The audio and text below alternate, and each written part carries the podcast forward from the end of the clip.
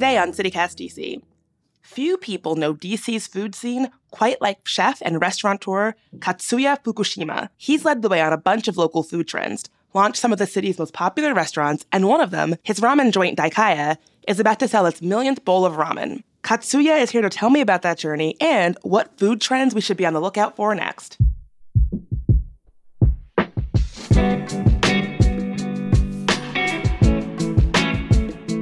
Thursday, October 14th, 2022. I'm Bridget Todd, and this is CityCast DC.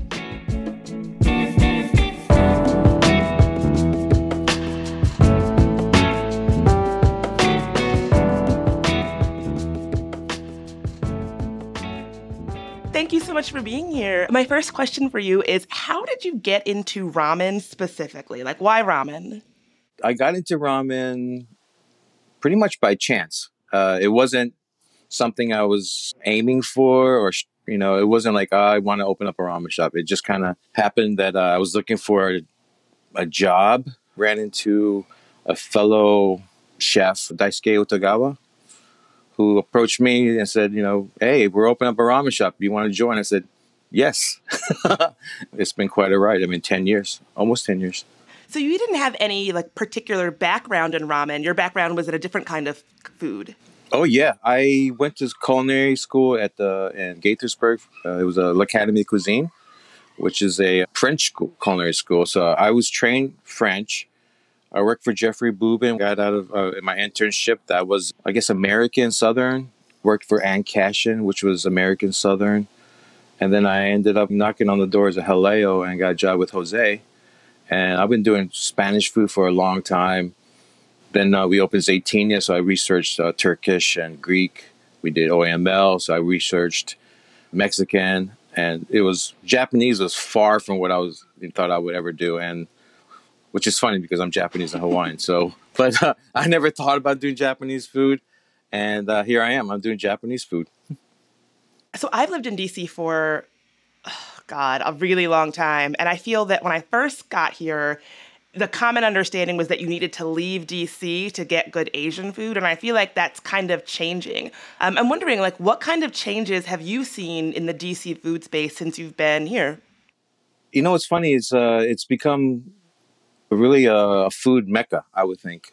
You know, we're not quite New York, but Chicago, I think, Boston. I mean, you could tell by all these celebrity chefs wanting to come into our city. You know, it's like, oh man, come on, you're a big fish and you want to come into our, our in our pond and uh, you know you got like Wolfgang Puck and Nobu and Michael Mina and now we got Guy Fieri coming.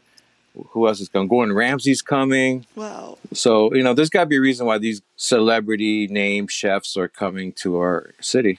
Is that the mark of when a city is kind of making it big on the food scene? When all these big name, global, national names come to your city and open up shop? I mean, I think it's part of the reason. I, I mean, it shows something. I mean, why would they want to come here? We had our own celebrity chefs back in the day. We had the Roberto Donnas, we had Jean Louis Palladin, we had Michel Richard, we had an all star cast in DC itself. But yeah, I mean, these guys are coming from out of state, and I just say it's kind of annoying, but you know, it kind of brings limelight to our city. You know, why else would they want to come here? Yeah, who do you? It's funny you're listing this list of influential DC area chefs. Who do you think is the quintessential DC foodie chef person? Like, who's our guy? Our guy. Ooh, uh, well, that's easy. That's that, that's got to be Jose. It's got to be Jose. I mean, he broke out of DC. I helped him open up in Vegas. I helped him open up in Beverly Hills. Now he's in Chicago. He's in New York. I mean, he Jose's our guy. You know, I've been with him when it was only Jaleo and Cafe Atlantico, two restaurants, and now he's booming in the city. He's booming out of the state. He's doing all this humanitarian work, which is incredible. He's never tiring. It's uh, it's amazing. He never gets tired. It's amazing. God, I once saw this interview with him on the show Desus and Mero. I can only beat myself. Mm-hmm. That's how good I am. Where he described yeah, how he makes a fried egg better than anyone else on the face of the planet. Fried eggs. Fried eggs. Fried eggs. Again, the simplicity of cracking the egg in the oil at the right temperature with the right quantity and letting the egg white hitting the hot oil and all the egg white elevating itself because the water is evaporating and began covering like it was a volcano of egg white and covering the egg yolk and it was the coolest thing I've ever seen. like a beautiful, uh, I would say, coat of egg white around the egg yolk. The shallow fried egg, right? Yes, that's it. oh man, we used to have that on brunch. It was a shallow fried egg, and sometimes we put just caviar on it, dollops of caviar on it. It was just uh, the perfect fried egg with caviar. I mean, what else do you need? Yum. But, uh, I could beat him on the fried egg, though. I challenge Jose on the fried egg challenge. don't, don't, let him hear this. We'll, we'll, we'll, we'll, we'll sponsor a fried egg cook off, and I'm happy to be the judge. I'm ready. What are some of the like trends that you've sort of been at the forefront on in terms of food in DC? There's so many different things that come and go that pop off. What are some of the trends that you've seen or started or been part of in DC? Oh man, I mean, I don't want to toot my own horn or anything, but you know, when I started working, uh, uh, you know, I just wanted to learn as much as possible. I started this uh, career really late, so I always felt like I was behind. So I I was working like 13 shifts a week for two years at one point eventually I got a job with Jose. He's like, you need to stop working all these other restaurants. You need to just come and be with me. So I did that. And he always gave me projects. And then at that time, there's this restaurant in Spain that was really the forefront of like culinary ingenuity, discoveries. It was like the place that was making things cutting edge. And it was a restaurant called El Bulli in Costa Brava, probably like two hours from Barcelona. And, you know, they're a number one restaurant in the world for many years. And I got a chance to work there. The chef there, name uh, was Ferran Adria.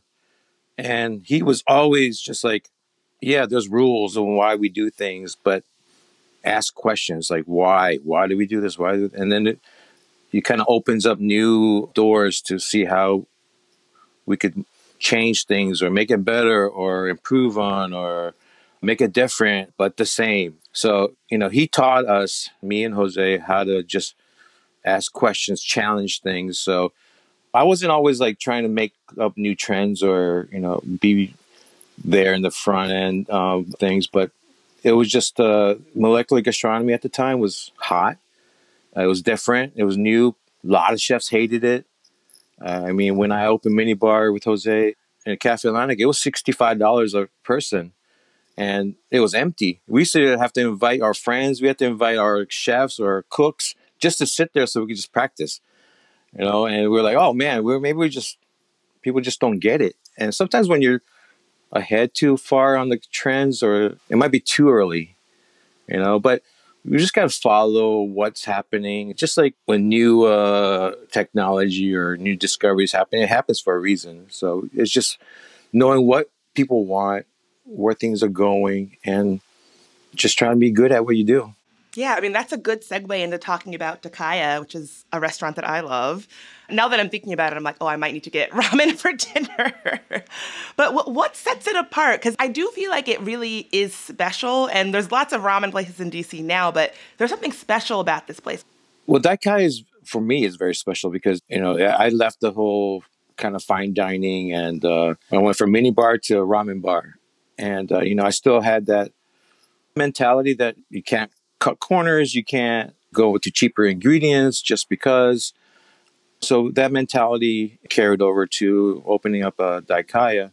I think we got some of the best noodles out there, and the broth is amazing. We ship in uh, these uh, bones from Kurobuta pork. These pigs are these small, black, short-haired pigs.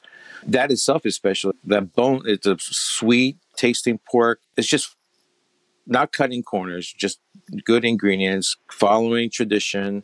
So that's what makes Daikaya special because it's when I have people that come from Sapporo and eat my ramen, they say, "Oh, this is just like home." I was like, "That is like the best compliment ever." Mm, I mean, people seem to agree. Y'all are about to sell your millionth bowl this month. And I know that in celebration, you're doing the 1 million bowl sweepstakes where you're going to be picking somebody at random to send to Sapporo, Japan. How did this come to be as a way that you're celebrating this milestone? You know, it's funny because uh, uh, we were talking. Me and my partners were talking, and we kind of was just joking about how you know how McDonald's has that millionth or one billionth or whatever that you know burgers sold or served or something, and we're like, oh, you know that guy's coming up. We need to check on the the, the numbers, and we're like, holy moly, we're up there. You know, in ten years, we're about to hit a million. It's a big feat, and I, you know, I'm very very proud to be still around and knowing that we're going to be serving our millionth bowl. That's to me, that's a huge accomplishment. And so we're like, you know, we, we can't just, oh yeah, you know, shake each other, give us five high fives. We need to celebrate this and let DC know that we've been around. We brought ramen to the city, the classic traditional ramen, and uh, you know, we're gonna hit a million. That's huge. It is huge. I'm so glad that you guys are doing something so special to celebrate because it is really big. Yeah, yeah, yeah. Uh, me too. So it's gonna be. Uh, we were keeping it a surprise and we've been holding it, but now it's going to come out that uh, you know you go to our website or you go to the restaurant, to our any of our restaurants, and they'll give you a link to go in and fill out a form and get into the sweepstakes. And it's going to be a trip to Japan and visit our ramen factory and uh, you know see how our noodles are made and and my ramen master will be there hopefully and he'll take the winner out to lunch and see firsthand how special Sapporo ramen is. Mm, that's wonderful. So I know that your work has really helped put DC's food scene on the map. What do you think is the next big thing in the DC food scene looking ahead? I think the next big thing in DC, well, not in just DC, but everywhere, is taking ethnic food and elevating it. Not that it needed it, but I feel like, you know, fine dining is something, uh, you know, you need to fine dining just for these special occasions.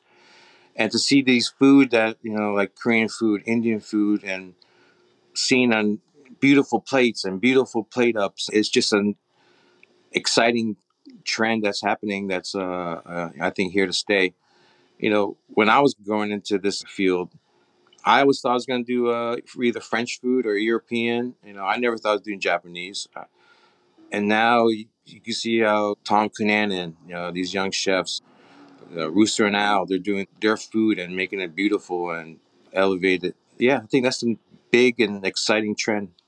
Beautiful. Well, I can't wait to eat more of it. Thank you so much for being here. Well, thanks for having me. I could talk about food all day. And before you go, some quick news. First, Chris Geldart is out as DC's deputy mayor of public safety. He had been charged with assault and battery after an altercation outside of a gym on October 1st.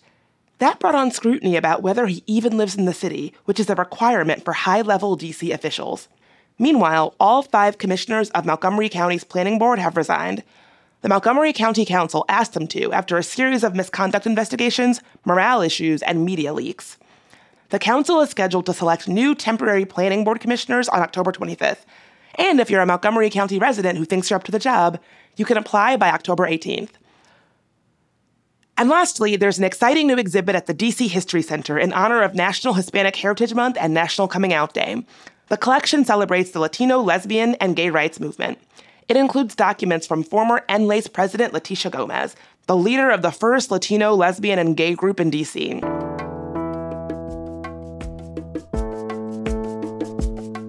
That's all for today here on CityCast DC. We've linked to the Daikaya sweepstakes form in our show notes, so definitely check it out if you like ramen.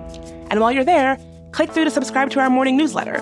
Our editor, Kayla, is always sharing events and competitions like this, and you can get first dibs. We'll be back tomorrow morning with even more news from around the city. Talk to you then.